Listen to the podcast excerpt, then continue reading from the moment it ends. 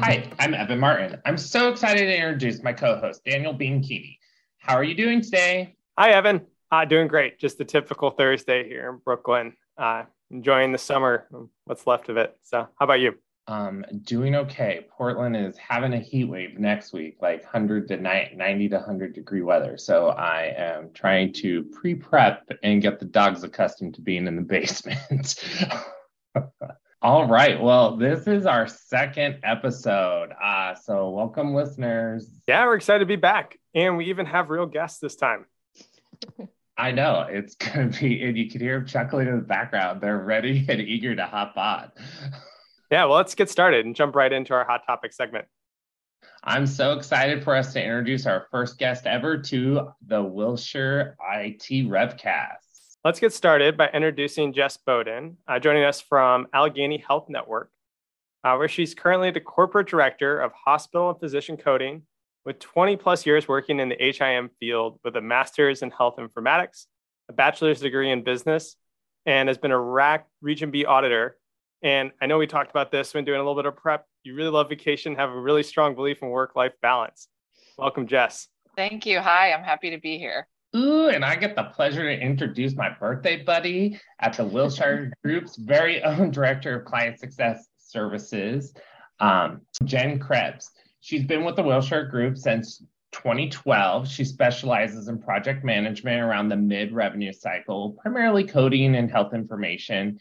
Um, she also has uh, re-engineered and optimized workflows at many of our clients, um, and really is a great fun person to be around. So welcome, Jenn. Thank you so much for having me. I'm pretty excited. This is um, the first time I've ever recorded a podcast, and when we publish this, it'll be the first time that I've ever listened to a podcast. So at least you're gonna listen. Pretty excited. Don't, don't self critique too much. so we're glad I, that, oh, yeah, jump in. I was just going to say, on the other hand, I am so into podcasts. I listen to podcasts every single day of my life, and I'm like a huge podcast lover. So this is so exciting for me. and I'm really happy to be here. awesome. Well, we are glad to have you both. And and glad you both wanted to come talk to us today about some of the great work you guys have been partnering around a single visit coding or single path coding. I see. I still need to like get out of my daily job brain into podcast head. um, why don't we have Jen give us a little bit of background about single path, and then uh, we have some questions, and you guys can just kind of walk us through what you guys have been doing at AHN. All right.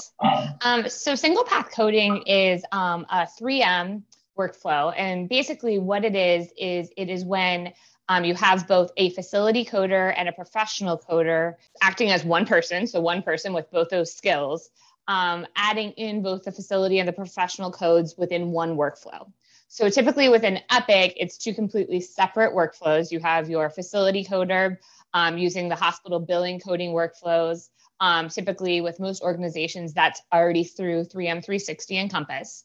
Um, and then what most organizations have that are not up on single path is they have their professional coders working in Epic PB charge review to review the codes there. And never the two shall meet. And so what we got the chance to do with 3M Single Path is to cross train um, a coder so that they know both the hospital billing and the professional billing rules um, and then they can perform the workflow as one within 3M, and we send the codes back to HB, PB at the same time. Uh, that was a that was a lot. I'm a, I'm a billing person, so to, to hear about coding, it's always exciting. Uh, it sounds like a big change. And I guess Jess, first question for you: What made AHN decide to even look at making this change? Like, why would we want to make this workflow change at AHN? I think it really boils down to three important reasons for us one, denials have um, increased because payers have realized that physician and hospital coding do not always match. People tend to think of coding as very black and white, but it's actually very gray and up to interpretation. So to have one coder touch that is huge for us. So a decrease in denials. The second reason is staffing. Uh, while we have a very low turnover, we continue to grow, and we also have a coding team that has a lot of retirements. I have people that have been working for me for 40, 50 years. So we needed to do something to supplement our current staff. And then finally, I'm like a big techie nerd. And so I always try to challenge myself, make sure I'm using the latest and greatest that's out there, and encourage my team to use the latest and greatest technology available as well. I think one thing that's important to add in about the workflow that we've been able to take advantage of is that um, it's specifically for or best used in a place of service 22. So, hospital outpatient. Um, we do hospital outpatient surgery. Um, and so we feel like we get the biggest bang for the buck there because we are, um, these are definitely visits on both sides that coders had to touch. And even you have a third coder, you have an anesthesia coder if you're doing that in house. Um, so in actuality, it's three different coders touching the account. So with the single path, we're able to at least take you know one out of, out of the equation so that we only have one coder doing the HB and the PB side. Um, we uh, 3M and Epic have not yet developed a way to incorporate anesthesia coding into the mix, but it's something that they're developing as we speak. Have you guys applied this in other places outside of surgery? So like emergency services or those locations, knowing that, you know, those typically don't end up matching a lot of times either. And we're starting to see across the industry a larger denial subset there as well. We haven't yet. Uh, specifically for us at AHN, our ED coding happens by our ED physician coding is performed by another group outside of us, so we don't have control over that. So that's why we decided to go with the surgeries first, since both of those groups report up through me. Very cool. What uh, is this kind of the path that other organizations and peers within the industry are moving towards? Yeah, so AHN is an integrated health system, meaning that both the PB and the HB report up to the single billing office. Um, and then all of the coding is centralized under me. And so across the industry, people are struggling with staffing. Um, most networks I'm in touch with use what's called computer assisted coding, which uses natural language processing to auto suggest the codes to the coder based on physician documentation computer assisted coding by itself has increased coder productivity. We've had that in place for over five years now, and I think we saw like a 17% increase when we implemented that. So that was huge. That really helped our staffing. Um, so based on that, at AHN, we use a combination of computer assisted coding, staff, begging for overtime, as well as offshore and onshore vendors. We really struggle in the summers because, you know, people's kids are off and they want to spend time with their kids. So we use a lot of assistance in the summer to help us. So anything that can help us um, is a win in my eyes when I was describing the workflow, that's the part that I left out is the when facility coding, so inpatient, outpatient facility coding, like Jess mentioned at AHN, they've been up for five years with uh, computer assisted coding or CAC, or you'll hear, hear NLP or auto coding, all of those words.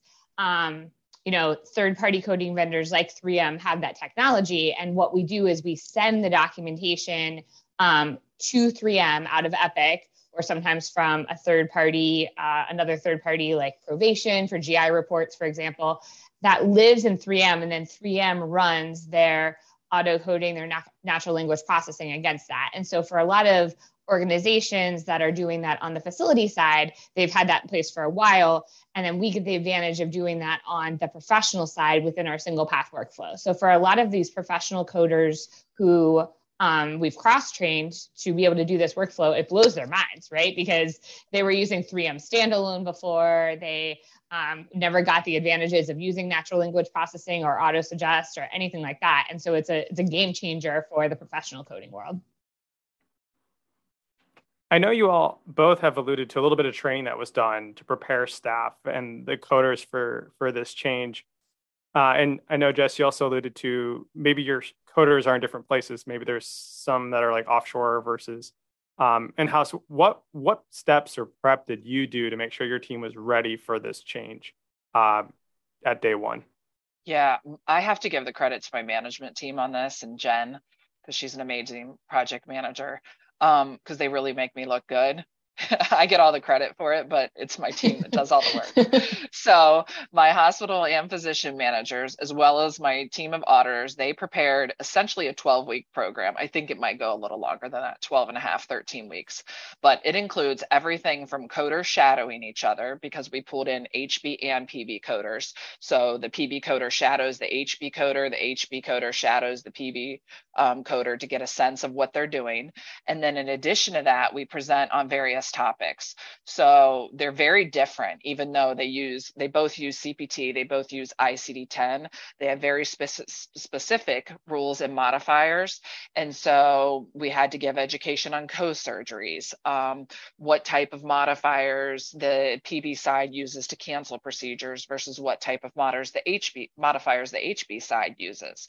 So we weekly do the shadowing as well as an education topic.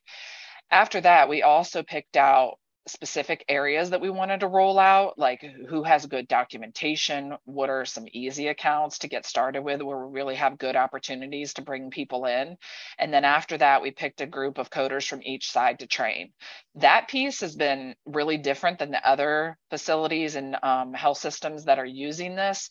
They have all either picked one group or the other. They've either picked HB or they've picked 8PB. For us, we felt like having that knowledge and having everybody on the phone and working through each person was paired up with another coder. So an HB was paired up with a PB. And then they work through a case and the HB coders were like, well, I see this, this, and this. And the PB coders like, I see this, this, and this. And I think that's why we've seen so much success about it. Later on, I'm going to talk about the productivity, and I think it's going to blow people away, the research that I've been doing on it. Um, and then the final thing is that we've put in place standard operating procedures. So, okay, now we're up and running on it. Everybody is working, but let's create a document that they can all refer back to where frequent questions have come back. And, you know, how do I handle this? Or how do um, I handle Medicare, assistant surgeon? What's allowed? What's not allowed? Just very different things for them from each side. And so they have a central place to go to and be able to understand what's out there and what's available to them. And I think that's so key. I will say that of all the customers that I've ever worked with, and this is the truth, Jess and her team do the best job of documenting standard operating procedures and making sure that it's out there and available for their coders. And I think that that is going to be so key as we continue to bring on new coders to have that not just in someone's head, but also have it written down that it can be referred to again and again. Because a lot of these types of situations that we've run across happen once every two to three weeks. They're outliers. So it's not like something that you're going to remember every single time. And those of us who are helping the coders and answering questions, but aren't coding actually ourselves, are never going to remember it if it's not written down. So, are you guys looking at expanding this into other areas outside of here, like eventually bringing back in ED coding or any of that type of uh, component? Have you started to evaluate any of that? We have we're going to go live with our next wave in september and are bring in our next group of coders and also add additional physicians to the group that we currently have. You currently pull it in based on the physicians um, and so we can very, like, we can narrow our scope or we can make it very broad. And that's why we've been looking at productivity to see, like, okay, what do the current coders have the capacity to take on?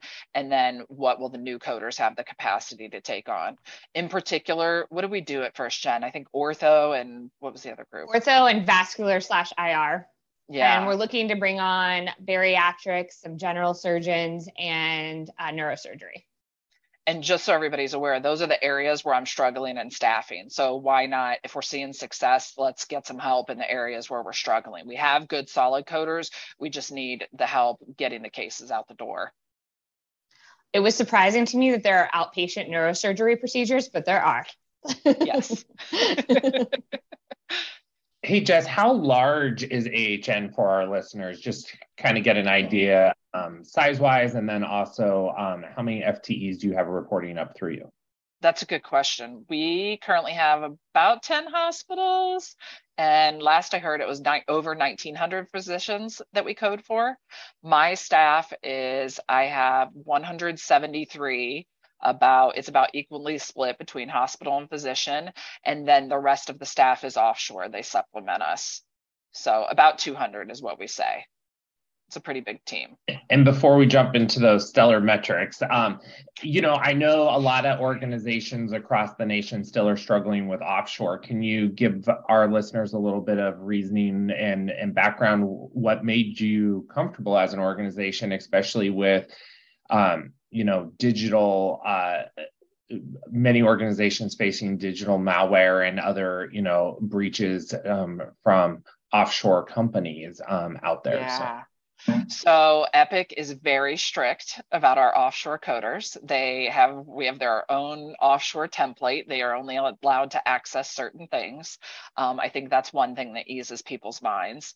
Um, another thing is the group that we're working with is very big on quality and communication, and that's huge for me. Like the same things I expect from my team are what I expect from an offshore vendor. So I think having that offshore template has eased everybody's minds. And then in addition, the relationship that we've established for them. And then they've also done some work for like our parent company. So they have great relationships with all of us across the board.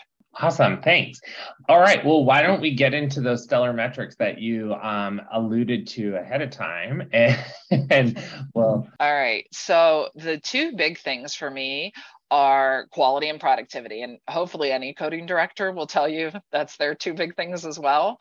Um, but I just ran the numbers this morning to see where we're at since we started. When did we when did we go go live with our first pilot, Jenn? Uh, late March. Late March. Okay, so April, May, June is what we looked at.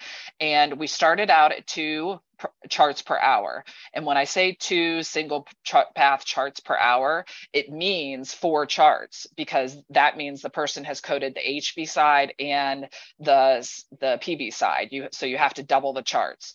We are now to over four charts an hour. We're at like 4.25. So when you double that, we're at 8.5 charts generally a coder codes five charts an hour. So when you do all the math and break it all down, we've already seen a savings in these couple months of two FTEs.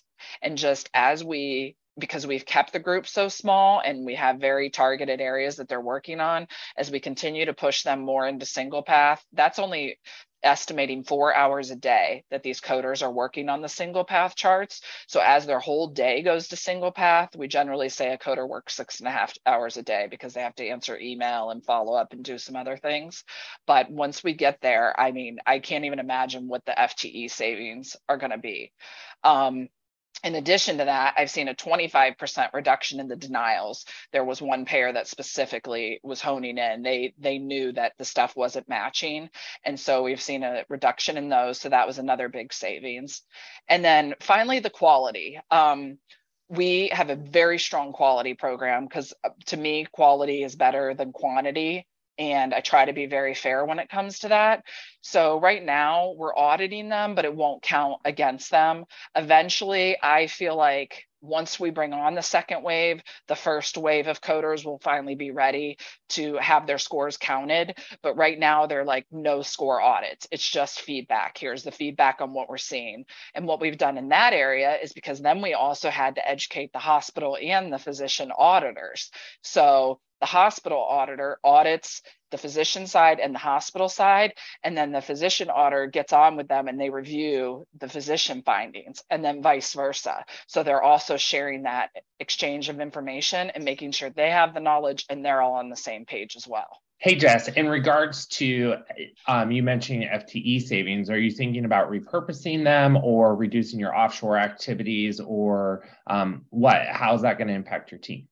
Yeah, good question. I don't see any reduction in FTEs. A couple of thoughts. We have so many people retiring. Um, I'm literally, we just had somebody retire after 50 years here, which is amazing. But I have so many of those people that have been here 30, 40, 50 years. So I think it will replace those people. And then in addition, we're growing so much. We we just can't keep up. So we have to, it'll make up for that, for that gap where I'm having trouble hiring people. The interesting thing is like once I get people in the door, they don't leave. It's just finding because the competition is so fierce out there that you constantly have to keep looking. Um, so I think that it won't reduce anything because of our growth. It will just supplement us and help us out a lot. Jenn, what was the hardest thing from a project management standpoint to help the team work through in evaluating single path and then bringing them actually to get the staff um, engaged as part of the transition? Well, you know, it was it's a very it's a relatively new process. Um, and so, you know, I would say, and I, I, don't have the latest numbers, but I would say at this point, maybe for the actual single path workflows, that maybe there are maybe 15 health systems across the United States that are actually live. Um, and I, I, could we could follow that up with with 3M to get the actual number if needed. Um, but I, it, there are not a lot of health systems that have gone up with a full single path workflow and have a lot of the technical experience. And it's very, you need to have people that know the technicalities on both the 3M side and the Epic side. Um, and so it's a lot of technical details as far as interfaces, as far as um, some of the interfaces are already there from your 3M 360 Encompass uh, piece when you were live on the facility side, but we had to add a brand new charge interface, which is pretty complex. Um, and we were pulling the PB team from Epic, our IT team, into 3M workflows for the first time. You're pulling in an interface team. You have to pull in the people who manage your provider master file because you have to make updates there. Um, and so it's a lot of uh, kind of trial and error with some technical issues and okay has any go back to epic and ask them if anybody has figured out how to do this. 3m can you ask your other epic customers this? And so um, we've we've solved a lot of issues and we have things in a good place. We're still struggling with a couple of outstanding you know technical issues both questions for 3m and both things that we have to work out on the epic side. Um, we're feeling good about it but it's it's a continuous thing. It's a bringing over charges and dumping them on the hospital billing side and the professional billing side. And you know there's soft coded charges on the hb side and you know regular charges on the pb side. It's a it's a technical feat. And so uh, to get all that to time out correctly is has been kind of the thing that's taken the most amount of time. But i'm happy with where we are. And as we begin testing for our next wave we have the entire month of august to test and I'm pretty confident about where we're going to be for that. And I think the only thing that we'll uncover is potentially like differing workflows that the physicians do that we just need to accommodate for. Jess, I have a question for you. Uh, on the on the coding side, were you able to gather feedback or uh, just like how how they transitioned over to single path? What was the word on the street from those folks Is their job role yeah. maybe changed a little bit? So I'm very big on my team being enthusiastic, and then that enthusiasm trickles down. Like Jenn and I have cheers and little slogans that we do. they really love us.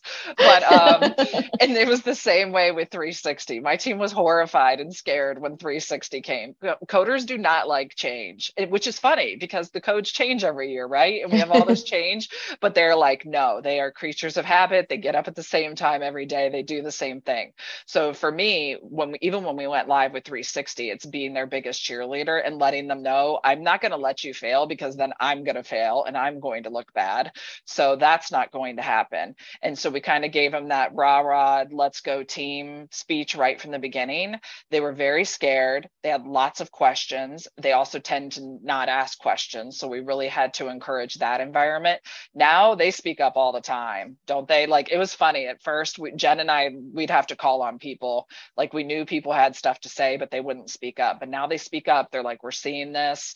Um, and I think seeing like the organization from us and the time that we've put into it, they're involved in all of that. Like we are all dedicated, we're all part of it. They're on the calls, they hear all of the discussions happening. And I help, I think that's helped give them a sense of ownership and they're like wow this is our project and this is so cool. Like when i said do you realize? Because they think they're still going slow and I, I, they're blowing my mind with the productivity. I'm like do you realize you're almost back to where you were when you started just coding one chart? Like you should be very proud of yourselves. So i try to recognize them. I try to give them the feedback in addition jenn is such a strong project manager. I don't think we could have done this without her. She keeps us all going. She keeps us all motivated. She's extremely on task. I think whoever does this really needs a strong project manager and i think that they trust her. They know that like okay we sent this email and she might not get to it today but she is going to get to it. It's on her list. We're going to address it. And that has been huge for us all of the trust in the project as well. Ah thanks yeah What's um, looking back as you're about to go into phase two? What's one of the major changes that you guys identified through, you know, your process improvement ideas that you're now making a pivot or a shift on um, from both a project management standpoint, Jenn, but then just also from the operational standpoint from what your team's requesting? Yeah, I think for from the project management standpoint, I think it's the testing. So we heard from 3M that nobody has done testing as well as we have. Um, and the reason why is because um, I wanted to test with live data, live production data. And so, what uh, the environment that we test in is um, CONV, which gets refreshed from, for us, gets refreshed from production once a month. Um, and so it's quite a bit of work, and my my interface team really has my back. Um, I make them replay all of the ADT and the documents and retrigger the charges so that we can get into the 3M test system all of our production type cases because there's really no way to know what you're going to get. It takes on average, if I would ask the Epic IT team at AHN to produce one of these cases, a realistic one, it would take about an hour's worth of time to produce one of these cases for the IT team. And so that was just obviously not an option, especially, you know, for our initial testing. So I think now we know exactly how to uh, you know replay the interfaces. We know how to identify the cases that we're going to retrigger and all of that. And that for us was was a big game changer and i think made everybody feel a lot more comfortable like we knew what we were going to see. Um, i think we would have had so many more issues that go live if we hadn't tested with realistic data and I think that helped the coders because when we went live with 360 five years ago, we did not have that. We we tested in that test environment that Jenn was speaking about, and we did not have regular real life patient data and they were very uncomfortable when we went live. Luckily it went really smooth and we were there and that was still when we were able to bring in people in person. And so we brought in people that we were over their shoulder. So it was a very different environment than this where we're all remote. Um, one of the things we've changed is some of our training, our program. The coders, we went to them and said, What do you need? What would you need if you were doing this again? And they told us that they would like more one on one time, more shadowing with each other, more walking through cases together and talking about it. So we created that environment. And then we also expanded on some of the different trainings that we were doing and also added a couple more. I want to say the first group, we only did maybe eight or nine weeks of training and this one we added on like a whole nother four weeks. So that was a big key thing for us. And we're adding about the same amount of coders this time. I know we have five live coders or we call them super users right now that do single path and i think we're adding six in september. Yes. Um and so i think like they all have a partner or we probably have one group of three but you know they they have a buddy if you will. Thinking out loud are there other coding products that you'd want to see move to single path, or are there certain things you just don't see a world where that could happen? I do know some other groups are using it for different things, for some clinic type items. Um, what else are they using it for, Jenn? I, we've heard things. Yeah, the, the, so you can use it in a non-single path. That so we're basically using professional fee in 3M, and you can use it just for clinic visits as well. Um, so that's something that can be used. I think uh, Evan brought up earlier ED if you do if you do both of your PB and HB ED coding in house. Um, I know that there's a, a customer that we've worked with before, Wilshire, who that was their first single path, um, and it was very successful. Um, yeah, I, I, just I think that these outpatient cases, um, any of these outpatient cases with the surgical component where we're doing, you know, the CPT coding on both sides um, is just the best use of our time at first. But I I'll be really interested to hear, and this is where you know um, Jess is involved in like the 3M, you know, virtual webinars and things like that, and just hearing from other customers about what they've done is it gives us good ideas. So one more big question here. So going back and looking at it from a PFS perspective, or and, and thinking about denials and integration with other teams, how have AHN leveraged the single path and the documentation review from you know a hospital and a professional coder now touching it singularly and integrate with cdi on improving provider documentation in the long run for those uh, those accounts that still trigger you know additional clinical denial reviews. Yeah that's a really good question too I told you we like to be cutting edge at AHN and do things a little different. So my understanding is from other directors I've spoken to across the nation that they're using outpatient CDI to kind of review HCC coding and risk adjustment, those type of things. We recently just stood up an outpatient CDI program and we're taking a different approach. Um, my coders, or not my coders, my managers are going to meet with that outpatient CDI uh, every couple of weeks and we're going to have coders take you know issues to them and say hey we think we could have coded this as this but there's a documentation issue here. Can you discuss this with the physician? It's a little bit different you know obviously because on the hospital side it's the cdi touches it before coding does on the physician side, they don't get those cases before. So it's really trying to get the coder's eye trained to say, wait, something doesn't seem right here. Something's not in the documentation that I think should be. Or, you know, they said they were going to do this when they were prepping, but then it looks like they actually did this. And then we're going to place the cases on hold, have CDI review them, discuss it with the physician, send a query if needed, and try to get the additional documentation added. Before we uh, take a quick break, because I'm watching the clock, the clock, and we're being told that it's almost break time. Can you tell us um, what is one item from a project manager perspective, Jenn, and then Jess, same question for you, but from an operational leader perspective, that somebody considering moving to single path should um, put as part of their evaluation? I would say, from the project management standpoint, um, it's really important to have a very good relationship with the um, your your revenue cycle IT leadership. Um, so you know, I had to, we had to, you know, liaise with IT and say, here are the people that we're going to need, and here's how much of their time I think we're going to need. Um, and I think that um, when you have a successful project and it gets talked about and people can point to it and say, yep, you went live and um, you gave all these kudos to everyone who was working on the project. I think that is something where you will get the IT people who enjoy working on successful projects will be willing to come and work with you again. And so I luckily have a great relationship with the IT team and the IT leadership, as does Jess and and and her boss Brian.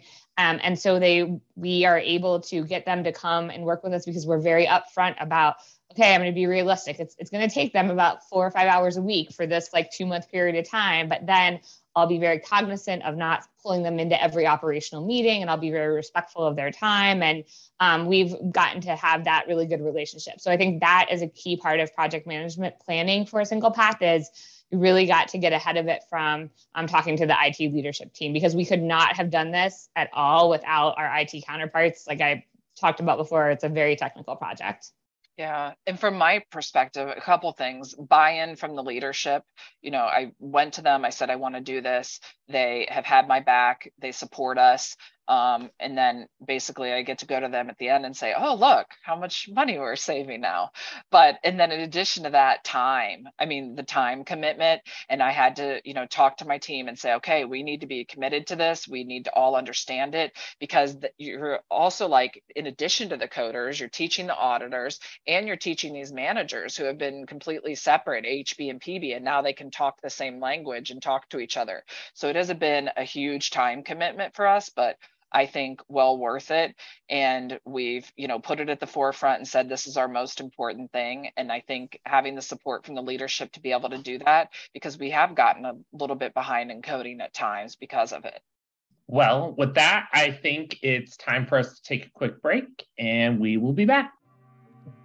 The Wilshire Group is a proud sponsor of the Oregon chapter of HFMA, who's hosting their annual fall conference October 19th through the 22nd at the Oregon Garden Resort in Silverton, Oregon. Come listen to keynote speakers Ed Norwood, topic on Be a Giant Killer, and Prefi Fernando's Mindfulness and Self Care How to Slow Down in Order to Speed Up. These are two great topics in addition to all the other leading healthcare. Hope to see you there. Bye. And we're back. Okay, Jenn and Jess, it's time to transition to our segment called The Debate. In this segment each week, we will discuss an industry trend or an out of the box idea. So, speaking of out of the box ideas, Jess, we heard that an AHN coding team has flex time. Can you tell us a little bit more about that? Yes. Um, and I can tell you when my management team listens to this, they're probably going to cringe uh, because I call it controlled chaos. I we allow our coders a lot of flexibility. One of the things I love about coding is that I can allow that because we're not patient facing. So I understand, you know, other groups can't do it, but I do allow it to the extent that we can. Like I don't put any restrictions on it, and that's where the controlled chaos comes in.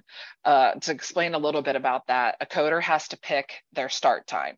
So say that coder says, I'm going to work eight to five. If they are going to be later than one hour before eight so if they're going to get on at 6.45 instead of 7 or if they're going to get on at 10 instead of 8 they need to let their manager know. So we have that hour of flexibility there. But then in addition to that we allow them to attend doctor's appointments. We encourage them to go to their um, children's like school events. We encourage them to take extended lunches. And i feel like my team are adults they're responsible it's their career they know that the rule is by the end of the week they need to make up that time and that they're responsible for meeting their 40 hours of the week um, we also allow 410s. We allow people to start at three o'clock in the morning. We allow people to start at three o'clock in the afternoon. Some people go to school. Some people have daycare issues where they have to start when their spouse gets home. So it's pretty much a free for all. But it's good and like my people love it and and i also allow my management to do that too like they can come and go and do as they please and i really think it shows the trust in our relationships with them and we have great satisfaction scores from our staff they are very happy we have very low turnover except for the retirements so i think it's working out really well. It, it's controversial i'll tell you when i go to like national events and talk to people they're like you let your people do what? I'm like yep, I let them work whenever they want, you know, within reason. So um, I do know that not everybody in these positions think the same as I do.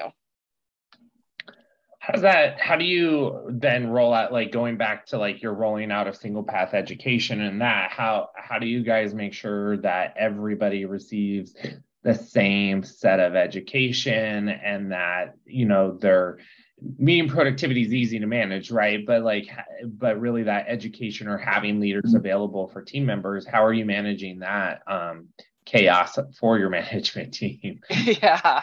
So particularly for single path we've had a group that uh, some of them start at five, some of them start at six. So we have those what we call kind of core hours where we'll schedule meetings. We don't schedule them too late because they're gone for the day, and we don't schedule them too too early.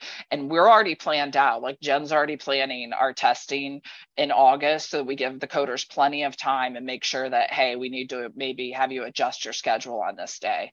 And they're really open to that. Same with the managers. And I, I think it's part of like what Jess is saying is treating people like adults. Like if we all know what's going to be on our calendar for the next week, um, and you don't have a doctor's appointment or something, you know, going on, you, you can make, you know, you can change your schedule around and everything. And so I think a big part of that, and Jess and her team are really good about this, and we try to do it as part of this project, is just giving people enough notice for things that they need to be at. That's huge i think giving people and we've had people when we went live somebody went to disney world you know when she got back um, she's like man i really had a great time but i missed you guys but we got her up to speed you know somebody just spends some additional time with her shows her what she missed and now she's up to speed and coding as fast as everybody else and with this quality work so we make concessions too. I'm not going to tell you you can't go to disney world Remind me, how long ago was it that you implemented flex time? Um, it's been as soon as I came here, I implemented it. I've been here five and a half years. So that was five and a half years ago. And then when COVID happened, well, before that, I rolled out then everybody working at home. There were still some people that worked people i think i said peoples. There were still some people that worked in the office and there were still some people that worked in the hospitals. So we moved all of those people home as well. And then when covid hit we allowed across the nation you're allowed to live anywhere in the united states. So we have coders in florida we have coders in california new york North Carolina, South Carolina. I live in Ohio and Allegheny's in Pittsburgh. So we've also rolled that out as well. And I think we've seen a lot of job satisfaction because people are like, hey, we want to get up and move to the beach. I'm like, go ahead. you know, you can work till 1.30 and be at the beach by 2. So and are they working off of AHN's time uh, time zone or are they working off their own time zone? We do require them to work off of AHN time zone but luckily because of that core time that we have you know the one person we have in california um, our meeting is at our weekly meetings at 10:30 usually for that group of people. And so coders are on at 5 and 6 anyways and so that that's not a big change for them how how did um, HR take the implementation of flex time? I mean, I know that's you know another component with like OSHA and, and making sure people are taking lunches timely and and their breaks and everything. And how's HR managing with that? Because you've set a precedence now, right, for yes. all of revenue cycles. So they um they're very open to it.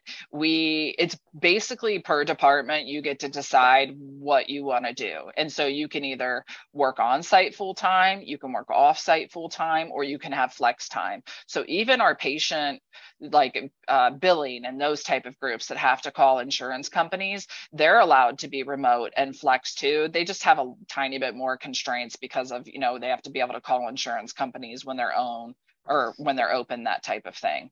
But i feel like they've really adopted it Bef- covid changed everything. Uh, uh, you know i think a lot of people had the mindset that you couldn't work remotely you weren't going to be productive. You know you can look at my group my group we've become more productive since we've gone home. I've done studies on that. So i think we were less productive in the office because somebody would come walking up to your desk and talk to you and sit down and chat and we had all the food days that I miss where everybody would bring in their, you know, side dishes and all of that. But um, I, I think you're actually more productive at home personally. So speaking of that, you know, coding's been one of the first amongst revenue cycle and actually amongst the nation and most industries to move to remote 100% remote work how has your managers maintained you know teams and inviting new people in and making them feel as part of the group and knowing their resources and stuff um, from that perspective yeah, my managers are amazing. They come up with all these really cool ideas. They make me look good consistently, but it because you know it looks like I came up with the idea. No, I give them all the credit. They're awesome.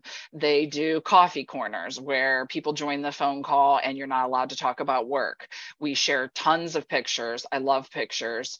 Um, somebody just shared their child's picture from their 4-H club with the horse and uh, in the little cute outfit. That was really cute. We share wedding pictures, graduation pictures we do recipe booklets. So we'll put out like a fall recipe and everybody contribute and go make these recipes. We do coder spotlights where we'll get a coder on and we'll interview them and ask them questions. Um, we do games. Games are always fun. I give out gift cards. We have an office decorating contest called Let It Snow in the winter, and I pick a new winner every year last year we had somebody that decorated their office in flamingos. It was really cute. It was like a beach theme. So I gave out a gift card for that. So just all these things that you used to do in the office, minus the food days. Um, and just trying to keep people interactive and make sure that they're enjoying the workday because we don't always have to work, work, work. We can have some fun too. Very cool. I know one of my supervisors back when I was in operations and we were just moving that team home. They used to do arts and crafts Fridays. So they moved it to arts and crafts once a month on a Friday, and he mailed everybody the craft project so that they would do it on their team meeting, huddle for an hour and a half together as a group, and then send photos out to the entire revenue cycle of what they all accomplished. So I might do that. I um, might steal that just so you know we did one where we had to draw pictures. We had something like that. And the other really, really fun one was we did Jeopardy and everybody had teams. There's a free mm-hmm. Jeopardy app that you can get out online. And we wrote all these non, I think it was pretty much non work questions. So it was kind of fun. Um, and the final team got like a gift card. But I like the craft idea. That's a good one. All right. Well, we're going to take another short break and we will be back. The National Association of Healthcare Revenue Integrity, NAHRI, is holding the 22nd Revenue Integrity Symposium at the Hilton Phoenix Resort at the Peak on Monday, September 19th and Tuesday, September 20th. From the Wilshire Group, our team members Gretchen Case and Mark Wilson will be in attendance. This is a great chance to connect with them and ask questions in person. See you there. And we're back. And now it's time for the Wilshire Lab. Each episode will explore questions submitted by our listeners. This week's questions, I think, are right up Jess and Jenn's alley. So, uh, Daniel, you want to cover them? Sure. We're going to ask about incident to billing. So, uh, just to start us out, what are some of the clarifications around billing incident to in the clinic that you've talked about at your organization lately? Jenn, I'm going to let you take this one. All right. It's her, it's her, favorite topic, you guys. She loves talking about this. She talks about it about seven hours a week, just so you know. True story. um, so we are, it's very coincidental that you would ask us this question because we are working on a huge project um, with our APP billing um, in the clinic at AHN right now. Um, and I think one of the, the biggest things that we are working on, both systematically and education wise, is explaining the difference between incident to billing and split shared. Um, so, split shared is no longer allowed in the clinic as of 2022. And so it's still allowed in the hospital, but people think that the two are the same. And so with incident to, um, what you have to have is you can have an APP see the patient by themselves, um, but the physician has to have previously established the plan of care. So it has to be an established patient, and established problem.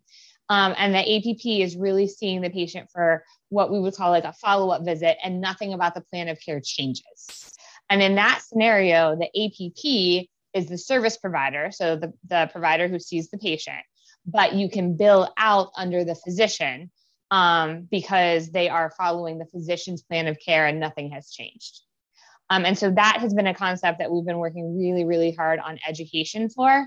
Um, just across the board, um, we are we've rolled out new processes in um, neurosurgery, rheumatology, and primary care, and we're getting ready to go big bang with all of our clinics, which is a huge amount of clinics. Um, September 1st, um, and we're doing new workflows to kind of make the attestation process for clinicians and the billing process behind the scenes easier.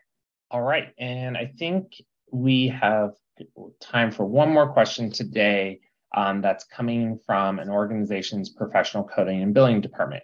What dates of services should be used for professional interpretations of EKGs? Um, and when does the, sorry, my, uh, when does the interp, when the interp is done on a different day of the exam? So in general, the CMS guideline states that the date of the physician review should be used as the date of the service, as the date of service. And we've had to do a lot of education around this because I think it goes against what you would generally think. You think it's the date performed, but it's actually the date of the interpretation. And for us, we allow certain items to go out the door without us touching them. And so this is a big one. We have a lot of large, significant volumes. And if we can get this right, then it can go out the door and a coder doesn't need to touch it and it just goes through the system.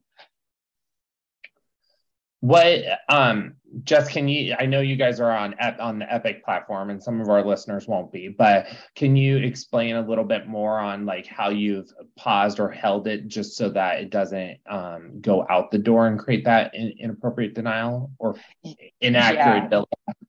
Mm-hmm.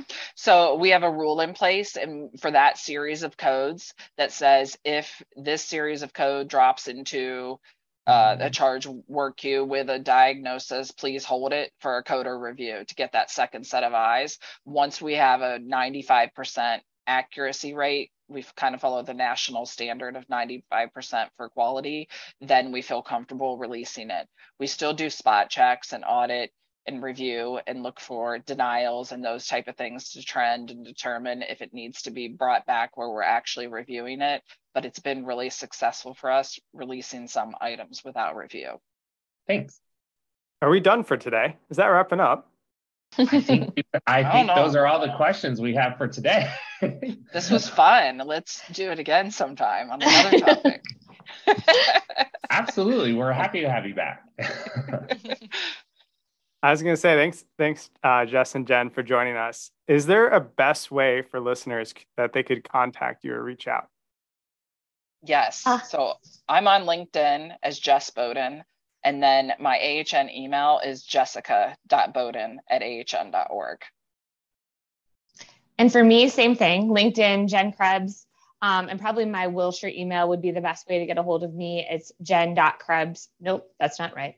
Stop it's j.krebs at thewilshiregroup.net. Thank you. Well, Daniel, Jenn, and Jess, that's it for us today. Um, and we will catch everybody next time. If you like today's episode, continue to join Wilshire Wednesdays. You can follow us on LinkedIn or find us on Twitter at Evan underscore Wilshire. Daniel can be found at Daniel underscore TWG. The Wilshire Group is at TWG Health. For us on Facebook at the Wilshire Group or on our Instagram at Wilshire IT Revcast. Remember, if you prefer to watch, come check us out on YouTube at the Wilshire IT Revcast YouTube channel. If you have an inquiry, want to share your thoughts, or get additional information on a topic, email us at the Wilshire Podcast at the thewilshiregroup.net. The best way for you to support this podcast is to rate, review, and subscribe. We'll see you next time. Bye bye. The Wilshire IT Revcast is hosted, produced, and engineered by Evan Martin and Daniel Bianchini. It is executive produced by Gretchen Case, Hank Smither, and Spencer Thielman. The Wilshire Group Experience you can trust, results you can count on.